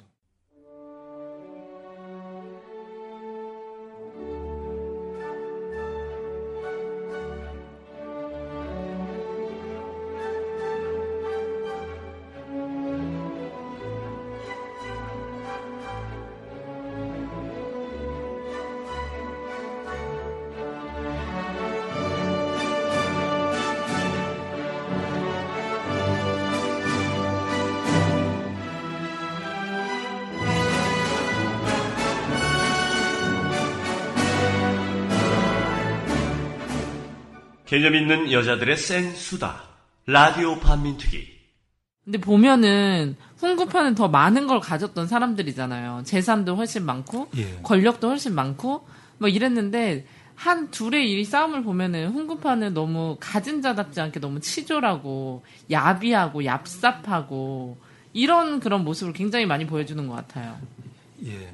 아, 근데 이 훈구파하고 살인파가 싸울 때는 처- 처음에는 훈구파도 처음엔 뭐 그나마 좀 이 건강 건강 건강한 그런 이 그룹인데요. 근데 훈구 살인파와 싸울 때는 그게 거의 이제 그들도 이렇게 그 몰락기였거든요. 그래서 보시면 모든 이 정치 권력은 보시면 다 이게 그 몰락기가 되면 되게 다 이렇게 치졸해지고 다 그런 것 같아요. 처음엔 다뭐 건강해도. 어, 그러면 지금, 어, 몰락기가 됐나 보다. 완전 됐는데 지금. 흔히 보면요, 이게 그 지배층이 기반을 두고 있는 그 시대의 명분요. 지배층의 권력과 그 명분에 약간 그 귀리가 생기고 그러면은 그때부터 이, 이 지배층이 치졸해지고 그런, 그런 것 같아요. 근데 이 훈급파 경우도 한 건국 100년이 되면서부터 이제 그 자기들이 취한 그 표방한 명분하고 또 이 사회 명분이 이게 그 괴리가 괴리가 생. 생기니까 네. 그때부터 그 치졸해지는 거죠. 예. 그래요. 그럼 몰락할 때가 됐다고 봐도 좋은 거네요. 막 너무 치졸해지면. 지금 치졸하기로는 지금이 거의 최정점인데요. 몰락 시기가? 어떻게 이럴 수가 있나 싶을 정도로. 어, 그거에 대해서 답을 하시긴 매우 곤란하니까 이따가 시기 규정을 하죠. 아. 시기 규정. 그리고 아까 전에 200년 정도 있으면은 한 예. 세대 어떤 정치나 한 이런 게 몰락한다고 했잖아요. 예. 이제까지 보시면요, 그, 이제 그 진나라 망하고 한나라 세워졌잖아요, 중국에서 그죠? 네. 네. 한나라 세워진 이후, 이후로 중국에서 역대 왕조의 평균 수명이 64년이었어요. 어. 그러니까 환갑 좀 더 지난 거잖아요. 근데, 근데 왕조 평균 수명은 그렇고요. 한 나라의 평균 수명은 그렇고, 근데 한 시대의 평균 수명은 한 200년 정도거든요, 보통 보면요. 한 질서의 평균 수명은요. 그러니까 이건데 뭐, 그 당나라가 주도한 세계 질서 한 200년 정도, 또 명나라가 주도한 기간 한 200년 정도. 대략 보시면 그 동아시아는 보면 대략 100, 200년 정도가 이게 하나의 그 사이클이고요. 그리고 그 중간이 100년쯤 되면 이제 그때부터 위기가 찾아오고 도전이 세지는데 아까 홍기통 같은 경우는 그 100년을 자기는 아마 200년 약간 시, 시기를 잘못 착각한 것 같아요. 홍기통 같은 경우는 자기 시대를 이 국가의 몰락기 완전 몰락기로 본 것 같아요. 이게 쇠퇴기가 아니라 그냥 완전 그 최후의 몰락으로. 세계 정세를 볼 수 있는 예. 그 자료가 없었으니까. 아, 인터넷이 없어가지고. 예. 아마 약간 안타깝죠, 예. 예, 좀 그렇고요. 예, 그렇죠. 이 훈급파 이 살인파 같은 경우는 딱 정확한 시점에 왕조가 딱 이제 그 100년 지나가지고 이렇게 세탁이 접어들 때 그때 등장해가지고 그 나머지 100년 동안 싸워가지고 이렇게 그 권력을 쥔 거고요. 근데 네. 보시면 그 지금 시대 경우도요. 흔히 보면 많은 교과서에서 보시- 보시면은 45년도 그 일제 패방 있잖아요. 그죠? 그걸 네. 기점으로 지금 한반도 주변의 질서를 이렇게 그 시대 때 시작한 거를 이렇게 많이 치는데 사실은 한- 한반도 주변 질서의 시작은 지금 이 시대의 이 시작은 일제 패망보다는요. 아픈 전쟁 때부터 보는 게 더 이게 좋은 것 어. 같아요. 19세기 초반에 그 1840년도 그때부터 보시면 그때 이후에 그 동아시아 현상이 지금까지 계속 유- 유지가 되는 게 보시면 아편 전쟁을 계- 계기로 해가지고 처음으로 서양이 동아시아를 지배해왔고요. 또 동아시아의 예. 거점으로 둔이 해양 세력이 처음으로 동아시아를 그 패권을 지었거든요. 근데 그 전만 해도 동아시아에서는 기본적으로 이 대륙 국가가 패권을 지고 또이 동아시아 국가가 지- 졌는데 아편 전쟁 이후로 보시면 서양 출신의 국가. 예, 서양 예. 출신의 해양 세- 세력이 이 동아시아에 기반을 둬가지고 예컨대 뭐 홍콩에 기반을 두고 마카오에 기반을 두고 아니 마카오는 아니고 홍콩에 기반을 두고 또 해가지고 이 동아시아에 기반을 둔 이 해양 세력이 보면 그 패권을 잡는 이 현상이 보시면 지금도 기본적으로 이게 똑같은 게 기본적으로 보시면 지금도 보시면요 이 동아시아에 보- 보면 뭐 일본, 남한, 오키나와 또 필리핀 또 기본적으로 미국의 해고산이 있잖아요, 그죠? 네, 네. 네. 그리고 그 해고산이 지금 그 동아시아 지배하고 있고, 그러니까 미국의 해고산, 미국은 기본적으로 이게 그 서양 출신 국가고 또, 또 해양, 해양 세력이고, 그러니까 이 구조가 어. 보시면 지금도 이게 처음 세워지, 이게 이런 구도가 처음 나온 게 19세기 주- 중반에 아편 전쟁이거든요. 그러니까 네. 이, 그렇게 친다면 내가 어마어마한 걸 발견했어. 예, 그렇게 친다면은 지금 이 동아시아 질서는 거의 200년 그 그때 시작한 질서 거의 한 200년 가까이 되는 거죠. 1840년이잖아요, 아편 예, 전쟁이. 그, 예. 그럼 200년이면 2040년이잖아. 그러니까 거의 이제 대략적으로 거의 이제 예. 200년 우리는 정도. 지금 한 지금 2013년이니까 너 나이 계산하고 있지. 한 지금. 20 몇 년 안에 이런 게 끝나다는 거네, 한 시대가. 이제까지 보면 그러니까 아, 그- 약 200년이니까 조금 예. 올려치기 하면 되지. 그러면 10년은 우수리로 보고 10년 넘기고 한 그래서, 10몇 예. 년 안에 우리는 이 시대에 몰락한다고 생각하면 예. 되겠네요. 대략 보면 그렇고요. 학술적인 검증이 되는 거죠, 이렇게. 근데 좀 짧은 경우는 몽골 같은 경우는 거의 100년 전못 돼서 몽골은 패권이 패권이 붕괴가 됐고 근데 보통 보면 한 200년 정도예요. 이게 한 시대가 아, 가는 게 우리나라는 약간 지형도 잡고 그러니까 한 180년 정도로 잡으면 되나요? 대략 한 뭐 이제 거의 뭐 그러니까 이게 지금 시대 좀 기점을요. 부러지게 말씀을 한번 해주세요. 예. 우리 청취자들이 야, 원하고 170년으로 있어요. 보자, 170 년으로. 170년 정도로 딱약 보면 되겠나요? 170년. 아, 지금 이 질서의 그 수명이요. 예. 우리나라는 약간 앞- 좀 오수리가 있잖아요. 좀 지형도 잡고 이러니까. 지금 240년까지, 네. 2040년까지 못 기다리겠다는 아, 얘기예요, 예, 예. 지금. 예. 아, 그러면 이제 다음 질서는 대륙이 지배했고 해양이 지배했고 우주가 우주를 지배하는 세력이 등장하면 시대는 또 달라지는 거야.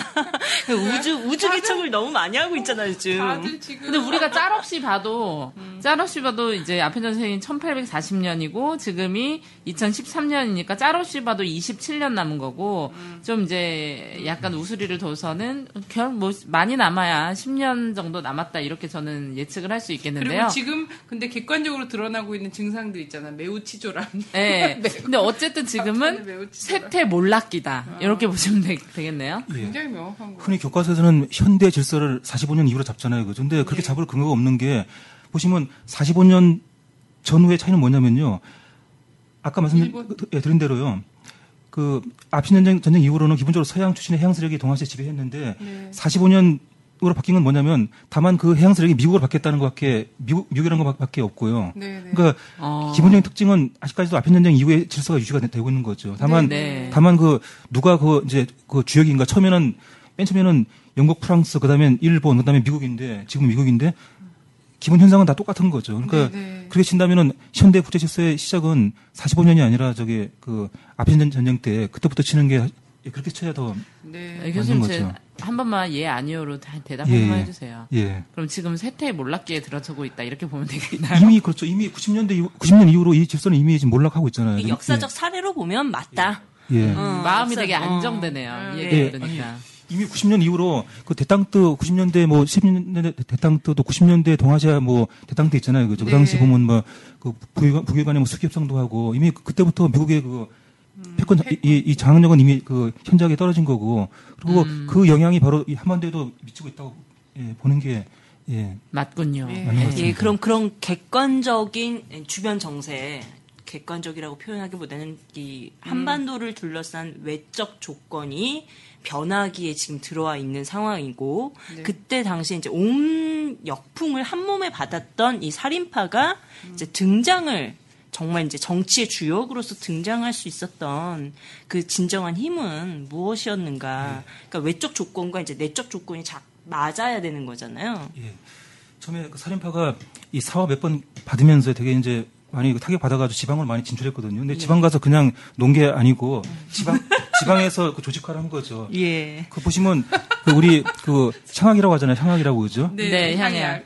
향약이죠. 예, 지방 이렇게 뭐 지방 교화하는 거 바로 그게 그그 바로 그 시기에 벌어진 거거든요. 살인파들이 바로 그 시기에 주- 주도를 해요. 그 향약을 해가지고 점조직을 만든 거네요. 그들의 입장에서 보면. 지방 예 있겠죠. 한마디로 말하면 지방의 지방의 그 현장에서 그들이 그 지방민들을 이렇게 규합해가지고 중앙에서 권력을 잃고 지방에서 이제 세력 확장을 했고 그게 이제 가장 중요한 거였고요. 또 그다음에 또 한 가지 뭐냐면 그들이 그, 그 시대에 그 명분을 지었다는 거죠. 명분을요. 네. 비록 권력은 이 훈파가 훈파가 지고 있어도 그들이 그 합당한 그 시대 합, 합당한 그 예컨대 뭐 절차에 의한 그 국가 권력의 집행 같은 거 그런 합- 합당한 그 명분을 계속 주장했기 때문에 그 명분이 계속 이제 어떤 그 백성들한테서 공감을 받은 거고요. 또 한 가지는 뭐냐면 그 명나라가 보시면 살인파가 권력을 잡을 때 되면 명나라가 되게 아주 취약해져요 보면. 그러니까 한마디로 이 조명 동맹이 그 당시 그 당시 많이 그 약화된 게 그러니까 조선 그 조선의 기득권층을 도와주는 그 명나라의 그 지원이 많이 약해진 게 그게 또 지살길도 바빴으니까. 그때. 예. 명나라가 거의 그 시기 되면 뭐 임진왜란 전에도 보면 되게 막 뭐 각종 반란 때문에 막 재정도 많이 소모하게 되고 그러니까 이, 그 정리하면은요. 이 살인파의 지방 장악, 그 다음에 또 이 그 시대 명분의 자- 장악, 그 다음에 이 조명 동맹의 약화, 그러니까 명나라 약화 이런 요인들이 결합돼가지고 나중에는 거의 100년쯤 되면은요. 훈, 살인파가 싸우고 싶어도 훈거파가 없어질 정도로 나중에 훈거파가 거의 자연소멸이 된 거예요. 그러니까 자연섬유. 아, 근데 되게 비슷하다. 명종 예. 그 훈구파가 마지막 권력을 잡은 게 그, 게 명종 때거든요. 문정왕후 네. 있을 때. 네. 문정왕후 죽고 집안이었던 그 윤원영이 죽고 그 윤 씨가 다 몰락 윤 씨가 마지막 그게 그 훈구파인데 그들이 죽으니까 나중에는 이제 훈구파들이 그- 더 이상 그 조직화할 힘이 없어져 가지고 바로 그 권력 공백기에 살인파가 등장해 가지고 명정 한 나머지 한 명정 끝에 한 2년 정도 살인파가 급격히 막 이 권력을 쥐고 그- 그리고 그들이 그 선조를 옹립을 했죠. 선조 네. 옹립해가지고 그래서 선조 때부터는 그게 확실하게 살인파 시대가 되- 되는, 되는, 건, 되는 건데 보시면 거의 뭐 막판에는 살인파가 훈급파를 타던 게 아니라 훈급파가 계속 이게 두더지치기 하다가 지쳐가 나중에는 훈급파가 다 그 사라진 거죠. 그 자동적으로.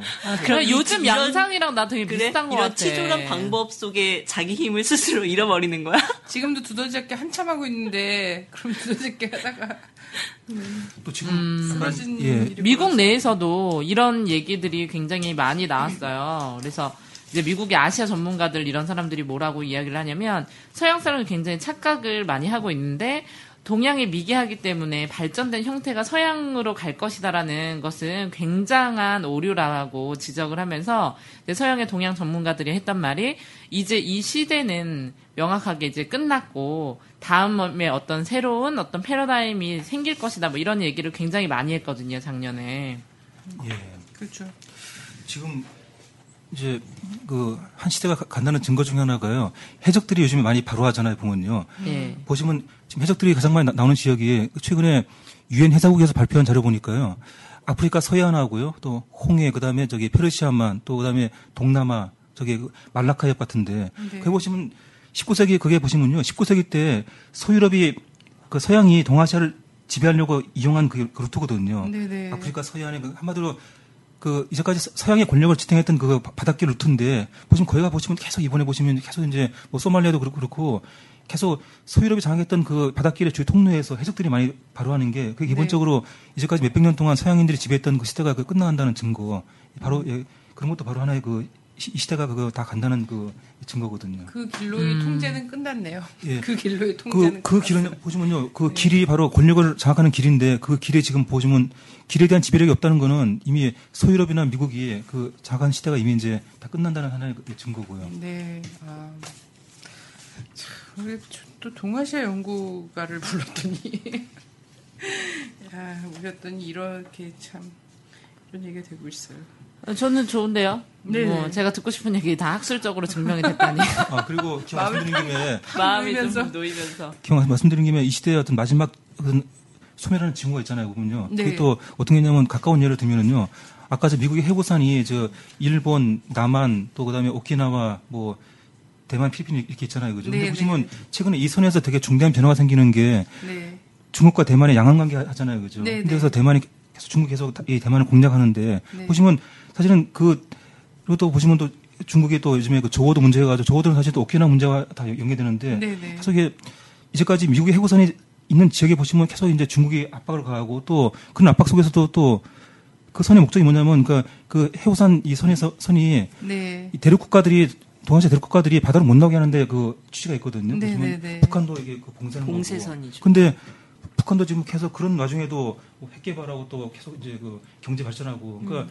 바로 북한이나 중국을 봉쇄하려고 했던 그 뭐 이런 일본 뭐 한반 일본 남한 또 오키나와 필리핀 또 대만 이- 대만 필리핀 이 라인이 사실상 지금 거의 뚫린 거나 음. 마찬가지인데 이걸 봐도 네. 지금 미국의 이 패권이 지금 이미 그 다그그 낡고 병들었다는 게 이미 또 하나의 또 중요한 예, 징후죠. 네. 예. 그러면은 그 미국이 지금 미국이 대, 대륙 세력을 막기 위해서 쳐놓은 그 해구산 라인이죠. 예. 이 해구산 라인이 지금 사실 유명무실해지는 과정의 과정이고 미국이 쇠락해가는 게 미국 안에서조차 부정할 수 없는 상황이기 때문에 어, 미국이 비호했던 한국 내 기득권들 또한 이러한 변화 지점에서 자기 자기가 지금까지 취해왔던 기득권을 버틸 수 없는 상황으로 지금 치닫고 있, 다라는 거죠.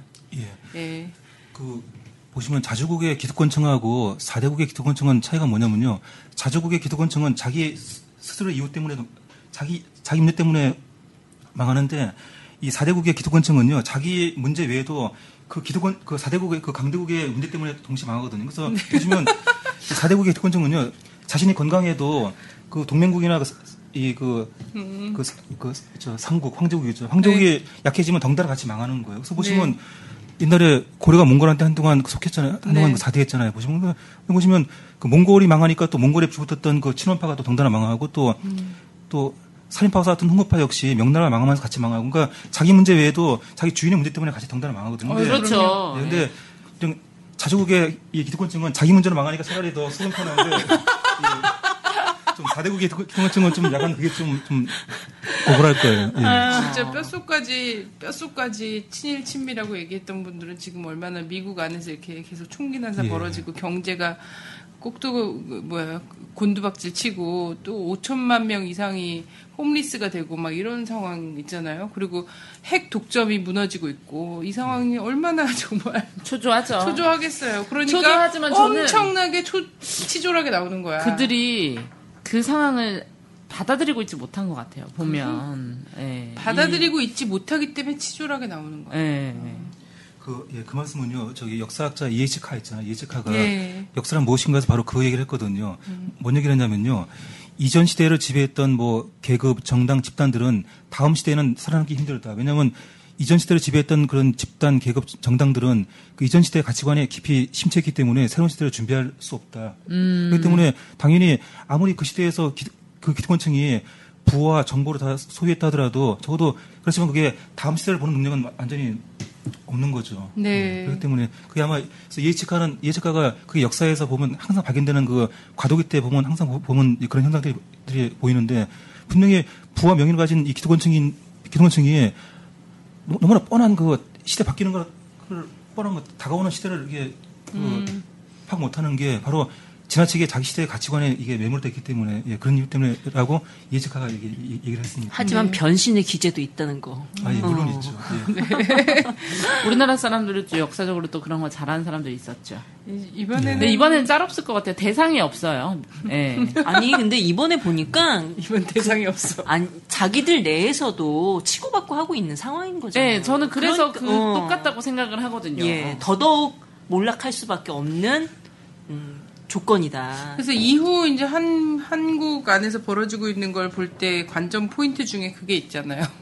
저들이 어떻게 그 안에서 또 물고 뜯고 각자의 엑스 파일을 까는가. 음. 왜냐면 저 사람들은 DNA 자체가 생존에 굉장히 강한 DNA를 갖고 있잖아요. 그래서 자기들도 이제 이제 뭐 인정은 안 하겠지만 몰락기에 와 있고 지금 재빠르게 내가 모, 모든 것을 챙겨야 된다는 강박에 지금 시달리고 마지막 있어요. 마지막을 좀 어떻게 예. 누려볼까 이런. 예, 거. 제가 볼 때는 박근혜 씨나 지금의 지금 기존 기득권 세력들은 어 정권 재창출에 관심 별로 없는 것 같습니다. 아 지금 박근혜가 끝일 수 있다. 네. 여기서 최대한 제가 볼 땐 해먹자. 하는 거 보면 뭐 새누리당 사람들 뭐 와- 나와서 발언하는 거 요즘에는 사실 방송이나 인터넷에 이렇게 평생 남는 거 아닙니까? 예, 예, 근데- 전혀 주의하지 않더라고요. 네, 발언의 어떤 걸 보면 예전에 뭐, 뭐, 새누리당에 뭐 이렇게 입 떠들어가지고 이제 좀 이렇게 회자가 됐던 이런 사람들 발언은 아무것도 아니에요. 연일 아주 강경하고 진짜 미친놈 같은 발언을 어, 한, 해내는 걸 보면서 내가 볼 때 아, 정권 재창출이나 이런 거에 관심이 없다. 그래서 그들도 알고 있는 게 아닐까. 10년, 20년 안에 자기네 끝내고 이 파이 안에서 누가 더 많이 가질 것인가에 지금 혈안이 돼 있다. 이런 생각이 좀 들더라고요. 아, 지금 그 말씀에 제가 부언을 하면은요, 저 약간, 이게 보, 시면은 지금 한국의 기독교청은 약간 좀 실수를 하는 것 같아요. 약간 전략적인 실수인데요. 지금 보시면 동아시아 최대 문제는 지금 중일 관계나 뭐, 뭐 그런 게 아니라 지금 북미 간의 관계거든요. 동아시아 최대 쟁점이. 그리고 네. 이제 이게 이제 또 다음 시대 질서를 이렇게 이끄는 그런, 그런 이제 쟁점인데 보시면 최근에 한국의 기독교청은 어떤 북한과 북한과 같은 갈등이나 또 북한을 지지하는 세력들을 막 찾아내가지고 오히려 이 북미 간의 갈등 고조를 동아시아에서 더- 한국에서 더 이렇게 그 부각시켜가지고 오히려 지금은 이거는 탄압하는 거- 거지만 오히려 이게 앞으로 계속 그 문제를 부각시킬수록 이게 뭐 근데 한반도 평화를 지지하는 뭐 통일이나 평화를 지지하는 이 세력을 이렇게 그 박해만 할수록 할수록에 동아시아 쟁점인 그 북미 간의 관계가 더 부각될 수밖에 없고 네. 오히려 이건 더그 키워주는 면이 더 강한 것 같아요. 이게 보면 네. 당장에 다 소수를 몇몇 가둔다 해도 다 받은다 해도 앞으로 이게 계속 쟁점화가 되- 되기 때문에 이 북미, 이 북미 관계가요. 네. 오히려 이렇게 하는 거는 더 오히려 그대로 더 이렇게 길게 보면 더 이렇게 부양해주는 네, 기반을 네. 더 자기들한테는 발목 잡기를 하고 있는 거죠. 결국은 예, 예. 이후에는 전 왜- 스스로 고립되는 길을 가고 있다 이런 거죠. 네. 음. 아, 근데 선생님 저 무서우세요? 예? 저 무서우세요? 아 인상이 좀 강하신 것 같은데. 난 아니라고 할 줄 알았는데. 아, 선생님, 저 난 선생님 눈을 쳐다보면서 계속 듣고 있는데 아. 선생님 자꾸 내 눈을 피하셔가지고. 아, 제가 여자 눈을 잘 똑바로 못 봐. 총각이 싫었잖아. 인생이 근데.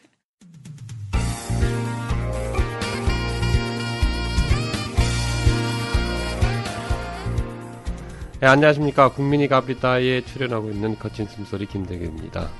자, 국민을 주인으로 보는 방송, 그리고 갑으로 보는 방송, 주권 방송이, 아, 여러 가지 어려운 상황 속에도 계속 방송할 수 있게 되는 데는 많은 후원자들이 있기 때문입니다. 그래도 이 어려운 시기에 이런 방송 하나 지키는 것이 우리 시대에서 얼마나 중요한지는 탄압받은 정당 또는 탄압받는 방송이 어디인가를 생각하시면 금세 알 수 있을 것입니다. 자, 축구 방송에 할 일은 되게 많습니다. 알려야 될 진실도 많은데 여러 가지 어려운 상황 속에서 모두 다 아, 마음으로 뛰고 있습니다. 여러분께서 마음을 더 아, 보태주시고 민들레 홀씨 회원이 되어주시면 감사하겠습니다.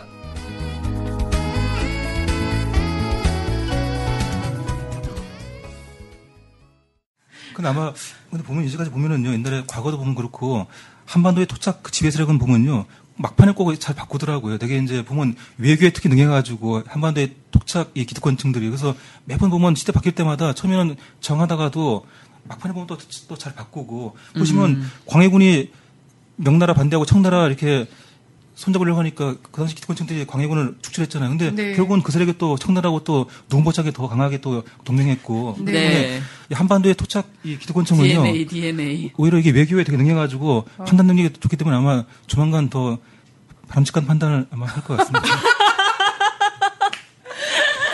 안 그런 척 하시면서 정말 세신 분이라고 저는 뭐 이런 어조로 아, 나는 그럴 수 있을 것 같아. 난 새누리당이 나중에는 아, 북한이랑 손잡아야 된다고. 자기네가 진짜 기득권도 잃게 되고 그런 문제가 이제 선생님 말씀대로 북미 관계가 해결되게 되면 충분히 그러고도 남을 새끼들이야 모든 사람들이. 아, 지금도 뭐 울며 겨자 먹기로 지금 개성공단 개성공단 어제 열었잖아요. 어제 열고 이산가족하고 또 금강산도 너무 열어주기 싫겠지만 창구 단일화를 관리하기가 너무 힘들 것 같아서 그렇지만 결국 열지 않겠습니까? 금강산 가자 우리. 음, 가죠. 그거는 뭐 이후 몇 개월 안에 역사 기행으로 해서 선녀와 나무꾼 구령폭포 올라가는 걸로 우리 그걸 합시다. 구령폭포 말고 제일 꼭대기가 어디죠? 금강산? 상팔당. 아야. 저 위, 아, 봉우리를 가자고? 아, 저 거기 금강 세 번 갔는데 한 번도 못 올라갔어요. 아, 그거는 뭐 술을 많이 취해서 네. 구령폭포까지만 딱 가니까 체력이 소진되더라고요. 그래요. 자, 4대국의 기득권층은 자기 잘못이 아니라 형님 국가, 황제 국가의 이걸로도 간다. 이 얘기가 참 의미심장하게. 형님. 의미심장하게 느껴지는 이런 거였습니다.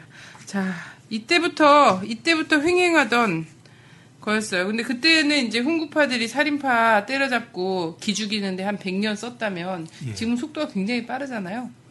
지금 굉장히 속도가 빠른 시기라고 생각이 되고 그래서 아마 명절 앞두고도 지금 막 공안 탄압이랑 이런 거 하고 야당을 향해서 뭐 국민 저항에 부딪힐 거다 막 이러면서 막 협박하고 막 이러지만 저는 이들의 이런 것이 몰락을 예견 이 지금 벌어지고 있는 전국 자체가 얼마나 자기 정통성이. 부정당하는, 음, 부정당하는 이 정세가 딱 벌어졌다고 진짜 심각한 거를 저는 오히려 국민들이나 진보 진영보다 야당보다 새누리당이나 정부 정부에서 더 잘 알고 있는 것 같아요. 반, 이. 반응을 보니까 어, 너무 잘 알고 있다. 지금 심각한 국면이다라는 것을 잘 알고 있는 것 같고 전 추석이 너무 걱정이에요. 지금 이런 여파 때문에 가족들은 또 가족을 걱정하잖아요. 또 제가 가면은 막 너 잡혀가는 거 아니냐. 음. 또 걱정 이런 말라고. 이, 이번 회를 들려주세요. 여러분 추석 연휴에 가족들을 만나면 그 논쟁 몰락하고 있다. 200년이 지금 얼마 안 남았다. 논쟁하지 마시고요. 라디오 반민특위 요번에를 우수리 떼고 한 10년 남았다. 꼭, 꼭 들려주시기 바랍니다. 선생님 오늘 너무 감사합니다. 감사합니다. 네, 투더코어.